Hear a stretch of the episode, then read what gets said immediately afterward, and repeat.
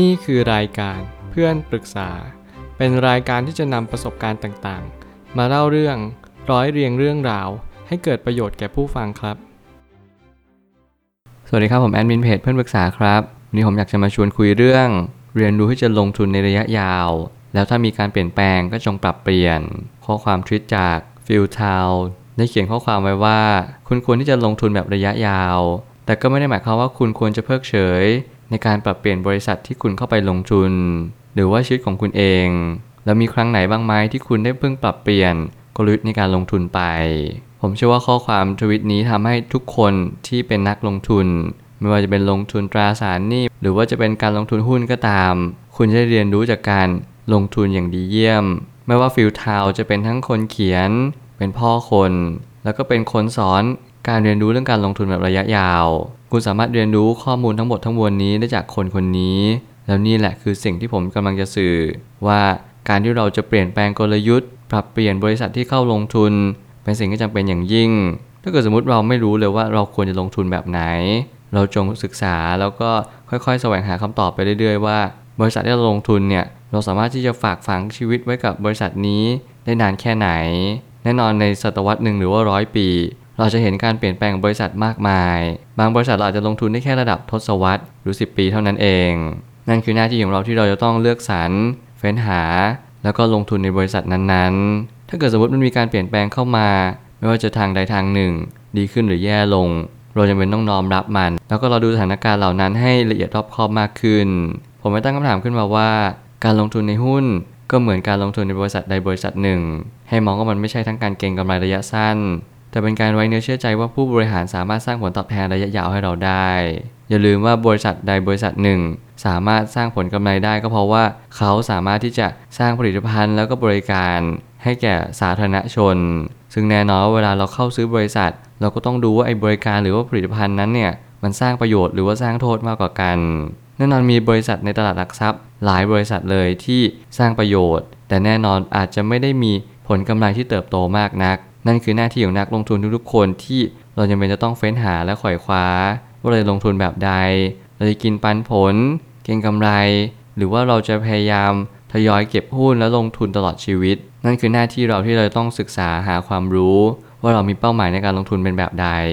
จงเรียนรู้ในการลงทุนแบบระยะยาว มันดีกว่ามาก เพราะถ้าเกิดสมมติเราเก็งกำไรบ่อยๆ เราจะเสียค่าธรรมเนียมเยอะมาก เราจะลงทุนระยะสั้นถึงระยะกลางก็ได้ แต่อย่างน้อยที่สุดขอให้มันเป็นการลงทุน เรียนรู้เรื่องของการปรับเปลี่ยนบริษัทที่เข้าลงทุนทุกเมื่อ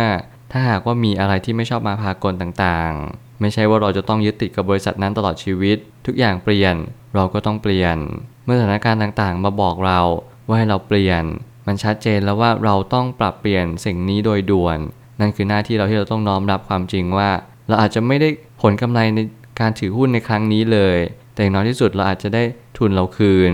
นี่คือสิ่งที่ดีที่สุดแล้วในการที่เราลงทุนในตลาดหุ้น มีหลายคนมากที่เจ๊งไปกับตลาดหุ้น แล้วเขาก็ไม่สามารถที่จะเอาเงินต้นนั้นคืนมาได้เลย เขาจะเป็นต้องรอคอย รอแล้วรอเล่า ไม่รู้ว่าตลาดนี้มันจะกลับมาในณจุดเดิมเมื่อไหร่ แต่หน้าที่เราทุกๆ คนต้องเรียนรู้ในเรื่องของการถือหุ้นให้เป็น และขายหุ้นนั้นออกถ้าจำเป็น ไม่จำเป็นต้องถือตลอดชีวิตถ้ามันมีการเปลี่ยนแปลง กลยุทธ์ในการลงทุนเป็นสิ่งที่ควรจะต้องสอบทานอยู่เสมอ บางคนเน้นหุ้นเติบโต บางคนเน้นหุ้นคุณค่า หรือบางคนก็เน้นหุ้นปันผล ไม่ว่าเราจะลงทุนในบริษัทใด ก็จงลงทุนในบริษัทที่ดีเสมอ ไม่ว่าคุณจะเล่นกลยุทธ์ไหน แน่นอนว่ากรอบที่คุณลงทุน ก็ต้องเป็นกรอบที่บริษัทนั้นมีคุณธรรม มีธรรมาภิบาลที่ดี มีความจริงใจ มีความจริงจังในการทำงาน มีความซื่อสัตย์สุจริต และนี่คือสิ่งที่ทุกคนต้องการในชีวิต ไม่ว่าจะเป็นการลงทุนหรือเรื่องชีวิตเราก็ตามแต่ เราก็ต้องการคนดีเข้ามาอยู่ในชีวิตของเรา ถ้าหากว่าวันหนึ่งเราปรับเปลี่ยนกลยุทธ์แล้ว แล้วมันไม่ได้ตอบโจทย์ในชีวิตของเรา เราอาจจะปรับเปลี่ยนกลยุทธ์ไปอีก เพื่อให้มันตอบโจทย์ชีวิตเราให้ได้มากที่สุด แต่หน้าที่ของเราคือสร้างเป้าหมายมาก่อนเราลงทุนหุ้นเนี่ยไปเพื่ออะไร เราอยากที่จะมั่งคั่งร่ำรวย หรือเราต้องการแค่มีอิสรภาพทางการเงินเท่านั้นเอง การออมเงินในหุ้นก็เป็นสิ่งที่ดีเหมือนกัน การถัวเฉลี่ยต้นทุน ต่างๆ นานาเป็นสิ่งที่ถ้าเรามีทักษะสักนิดหนึ่งเราจะรู้ว่าวันนี้ควรซื้อเยอะ หรือวันนี้เราควรซื้อน้อย เพราะถึงแม้ว่าเราจะตัดออมทุกๆเดือนอย่างเราเท่า ๆกัน ผมก็ยังไม่มองว่ามันเป็นสิ่งที่ดีที่สุด เพราะผมเชื่อว่าเทรนด์ของตลาดหุ้นเนี่ยมันมีทั้งขาขึ้นและขาลง ถ้าเรามีเงินก้อนในการซื้อขาขึ้น แล้วมันยังไม่ได้ขึ้นไปไกล เราควรจะซื้อหุ้นเลย แต่ถ้าเกิดสมมติเทรนด์ขาลงเนี่ยอาจจะยังไม่ต้องซื้อเยอะ ซื้อทีละน้อยๆ แล้วค่อย ๆ ซื้อ แต่ถ้าเกิดสมมติมันเริ่มขึ้นแล้วเราก็ค่อย ซื้อมากขึ้นเรื่อยๆ สิ่งนี้เป็นกลยุทธ์ที่ผมอยากจะแนะนำหลายๆ คนที่กำลังออมเงินในหุ้น จงดูเทรนด์ในตลาดเป็นหลัก เพื่อเราจะได้ผลตอบแทนที่มากขึ้นตามแน่นอนว่าการลงทุนแบบระยะยาว คือการลงทุนที่ใช้เวลานานเกิน 5 ปีขึ้นไป หากคุณไม่สามารถถือหุ้นได้นานขนาดนั้น คุณก็อาจจะไม่ได้รับผลตอบแทนที่เหมาะสม หรือว่าพบเจอความผันผวนได้ แน่นอนว่าผลตอบแทนกับความผันผวนเป็นสิ่งคู่กัน แล้วก็ความเสี่ยงเป็นอีกมุมหนึ่งที่ เราก็ต้องเจาะลึกแล้วก็ศึกษาเช่นเดียวกัน ไม่ว่าคุณจะคาดหวังผลตอบแทนเท่าไหร่ คุณก็ต้องพบเจอความผันผวนอยู่เป็นประจำ อย่าลืมว่าความผันผวนของตลาดเป็นเรื่องปกติ ไม่ว่าจะเป็นการทุบหุ้น การดันหุ้นขึ้น การช็อตเซลล์หุ้น หรือว่าอะไรก็แล้วแต่ นี่คือกลยุทธ์ในตลาดที่เต็มไปด้วยกับการเก็งกำไร เราเป็นนักลงทุนแน่นอนว่าเราต้องโดนเขยา่า โดนทำให้ไขว้เขวว่า นี่คือตลาดเนี่ยมันกำลังดีจริงๆหรือเปล่า แต่ผมก็ยังเชื่อเสมอว่าเมื่อไหร่ก็ตามที่คุณลงทุน คุณไม่ต้องห่วง เพราะนี่คือผลตอบแทนที่ได้อย่างสม่ำเสมอ เพราะคุณเลือกลงทุนกลยุทธ์แบบปันผล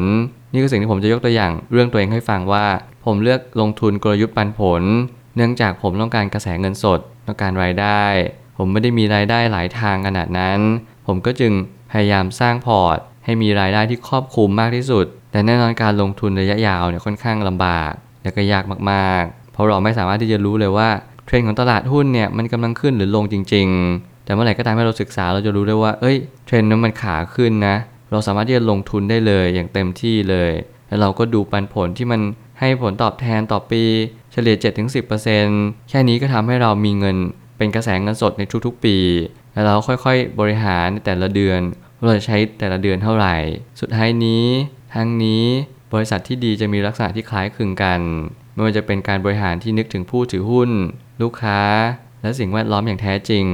เราสังเกตดูว่าสิ่งที่ได้พูดกับสิ่งที่ได้กระทำสอดคล้องกันเป็นเนื้อเดียวกันหรือไม่ หน้าที่อย่างผู้ถือหุ้นทุกๆ คน ก็คือเรียนรู้ในบริษัทนั้นๆ บริษัทก็เป็นเหมือนคนคนหนึ่ง เราสังเกตพฤติกรรมเขาดูพฤติกรรมเขาดูว่าเขาพูดอะไรและเขาทำอย่างสิ่งที่เขาพูดหรือเปล่า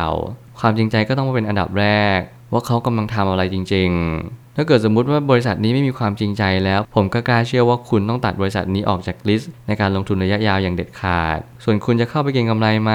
อันนี้ก็สุดแท้แต่เทคนิคหรือว่าโอกาสที่คุณได้เข้าไป ถ้าเกิดสมมติเป็นการลงทุน ผมก็จะไม่แนะนำอย่างยิ่ง เพราะว่าคุณกำลังลงทุนในบริษัทที่ไม่ค่อยดี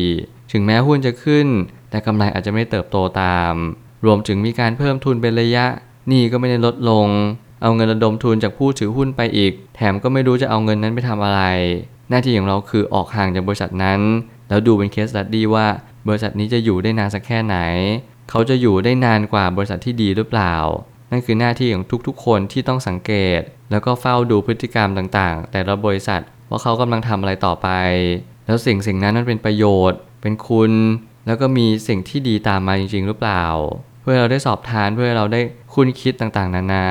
เราต้องใช้ระยะเวลาสักระยะหนึ่ง และอย่าลืมเด็ดขาดที่จะดูงบการเงิน ว่างบการเงินมีการเปลี่ยนแปลงไปทางที่ดีขึ้นหรือแย่ลง เพื่อให้เราได้เข้าซื้อในจังหวะที่ดีที่สุด เราจงศึกษาในหุ้นที่ดีที่สุด ผมเชื่อว่าทุกปัญหาย่อมมีทางออกเสมอ ขอบคุณครับ รวมถึงคุณสามารถแชร์ประสบการณ์ ผ่านทาง Facebook Twitter และ YouTube และอย่าลืมติด Hashtag เพื่อนปรึกษาหรือ f r ร e n d t a l k ด้วยนะครับ